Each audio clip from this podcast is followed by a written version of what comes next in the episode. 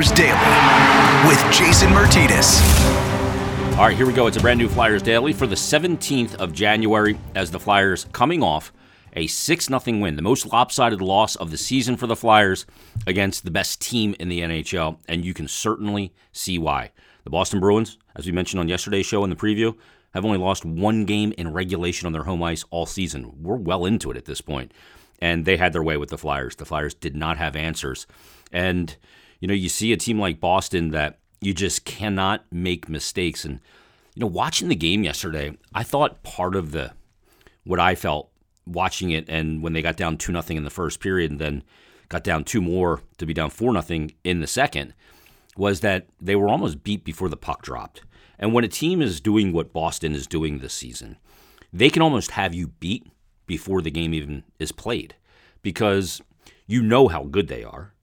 The players aren't oblivious to that fact.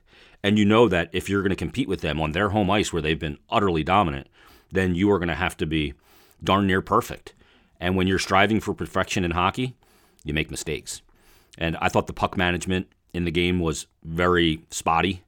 You cannot give that team a shortened ice, and they did it several times. You know, Nick Seeler throws one up. I think it was for the fourth goal that Pavel Zacha scored. That, that actually went off a defenseman's skate. I think Sanheim skate, but that play starts because the guy, uh, the defender for Boston, I think it's David Pastrnak, is fronting the Flyers winger in the neutral zone, and it ends up as a turnover, and they go back in three on two. That's a self-inflicted wound. I know it hit off a skate, and you go, "Oh, that's lucky it hit off a skate." If it didn't hit that skate, it was going back door to Pastrnak, who would have buried it for his 35th. He buried one on the doorstep uh, in the first period to open the scoring at 4:38 in. And if you look at the heat map of scoring chances from that game, the Boston Bruins are not only a well-structured team offensively, a well-organized team, but they're very potent. The shots in the game were 29-29. The score was 6 0 And when you look at that heat map, you'll see a ton of yellow right around the Flyers' crease. They attacked the crease all game long, and they got rewarded for it. That's where goals are scored for the most part. Now, the Pavel Zacha one in the first period, where he's kind of falling and just absolutely bombs one, hits off the post and in. That's one that's a clear sighted shot. It was a beautiful shot. You know, I, I know that Coatesy on the radio broadcast said you need to save there from your goaltender. And I agree because it's from a good bit distance out and it's a clear sighted shot, even though it's a one timer, too. Uh, I think Hart maybe could have grabbed a little bit more ice to make himself bigger and show a little less net, but it was a perfect shot, and Zacha wired it, and that put the Bruins up 2 0. Then Marchand on a beautiful play where Bergeron gets the puck in the neutral zone from Marchand, flows down the outside on the left side, and he's got two options there. He can either keep carrying and take the puck down below the goal line behind the net, try and center it out front, low to high play, or he can do what he did, and that's curl at the hash marks. So he gets deep enough that he's not in that danger area to turn it over and have it go the other way. He's all the way down by the hash marks, and he curls up, opens up, everything's in front of him. He puts a beautiful pass on the tape of his defenseman, who takes the one time shot, layered screen, traffic there. Marchand's got good positioning on Provorov, outmuscles him, and is able to slide a backhand home.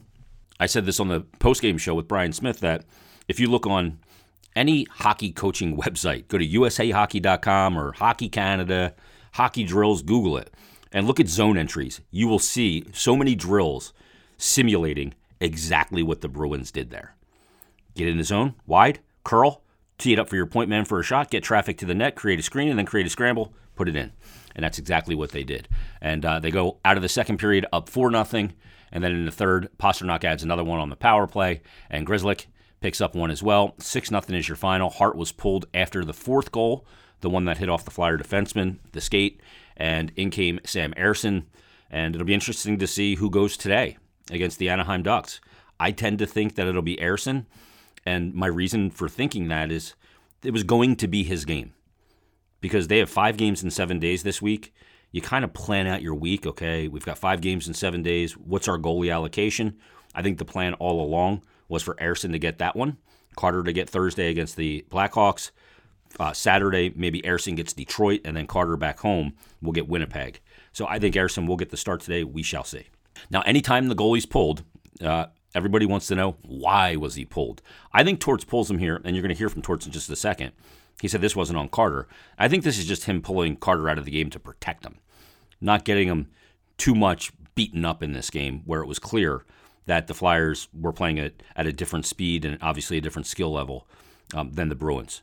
So I think that that was the reason why he got him out of there. He didn't want to tear him up too much, and he wanted to get Ersson in there. And I don't think it's going to change uh, the schedule coming up today. I could be wrong, but we shall see. Let's get to John Tortorella after the game. Kind of brief, but here's the head coach addressing the meeting. Strong start in the first period. Why did the wheels fall off in the second? No idea. Had a good start, gave one for free. Never got caught up after that.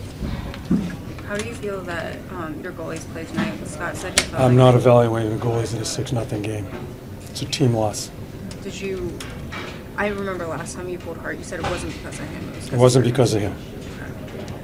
Um, you're talking about ways to use this for growth. What are the lessons that you can take, and why do you? How like, we answer tomorrow night. That's what we're looking at. How- That's all I'm thinking about right now. Can you draw anything from the Toronto loss and the way you guys responded to the Sabres? No, no. We'll draw something from this one. I'm anxious to see how we play tomorrow. How much do you harp on some of the mistakes in this game versus Don't. kind of throwing it away and I moving don't. on? We've already moved by it. How do you feel like the locker room has stuck together Please. despite the big? What's that? This is the biggest loss of the year. How do you feel like the locker room is still stuck together through the whole game? Oh, it's fine. Uh, I'm not worried about the locker room. I'm anxious to see how we play tomorrow. I mean, obviously nobody likes getting it handed to them six nothing, and that's a that's a tough defeat. Yeah, they're a good team, but still, you, you- nobody likes losing anything six to nothing. You can tell Torts doesn't either. But as he said, the really important thing now is how they respond. I remember the 1920 season. I think it was January 3rd. The Flyers lost a game, and then they came back and won the next one. And they didn't lose back to back games the remainder of that season. Now, they're going to lose back to back games at some point again this season. But that, that team's identity was one that, hey, we lost, we respond right away. Matter of fact, they didn't lose back to back games till the second round of the playoffs when they went down three games to one against the New York Islanders. So that resiliency, getting back on it, and look, here's the deal. You got the Anaheim Ducks coming in. They're the second worst team in the NHL. They are sitting on four regulation wins through like 44 games. So just what the doctor ordered. And maybe yesterday, the game against Boston is a little bit of what Ray Didinger, the phrase he coined a few years ago reality check. That was a bit of a reality check of what it really looks like to be a top team in the NHL. The funny thing is, is as good as the Bruins are right now, and they're going to tear through this regular season, it's no guarantee that they're going to win the cup. The President's Trophy team doesn't win the cup very often. A lot of times, I think part of the issue is, you know, you're going down the stretch, you're not playing meaningful games, and your intensity level drops off, and then your first round opponent has been doing everything they could to get in the playoffs, and their intensity level is already there. So sometimes you're playing catch up a little bit. We saw that with Tampa a few years ago when Torts uh, swept them out of the first round with Columbus. They did come back to win two cups, of course. All right, so it's the Flyers and the Ducks tonight. The Ducks, as of taping, are actually playing right now in Pittsburgh. So they're also on a back to back. They played Friday at home against New Jersey, lost 6 to 2. They played last night, first game of their road trip against Pittsburgh, coming to Philly to take on the Flyers tonight. They'll go to Columbus, Buffalo, Arizona, and Colorado after. So, pretty long road trip for the Anaheim Ducks. And this is a team the Flyers can rebound. And there's an opportunity in front of you to respond to getting beat up pretty good yesterday. And, you know, they're a team, they've got some talent, but they're just not deep enough. I don't think the guys really are feeling it, feeling the coach. Troy Terry leads the team with 34 points in 43 games. Trevor Zegras has 32 in 43 games. Um, John Gibson has been beat up, chewed out, and spit out, and he's got a ton of scar tissue at this point, and his best days are in the rear view. So the Flyers will look to get back on it tonight, and you got a couple of opponents. You know, we talked about it the other day when you looked at the records, the combined record of Boston and the Caps when the Flyers were going into that game on Saturday night. And a lot of, you know, that record was predicated obviously on the, the Bruins 32 5 and 4 record and 68 points and the Caps 23 15 and 6. The combined record was 55 20 and 10. The two teams that you're going to play this week coming up with Anaheim tonight and then also with uh, the Chicago Blackhawks, the bottom two teams in the NHL.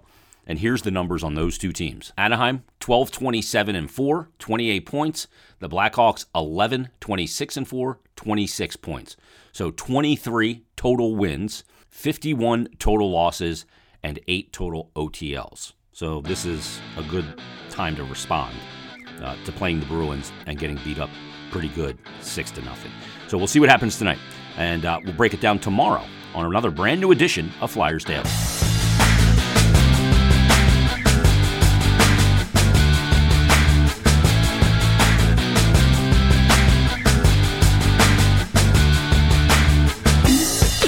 Wish that I could fly into the sky.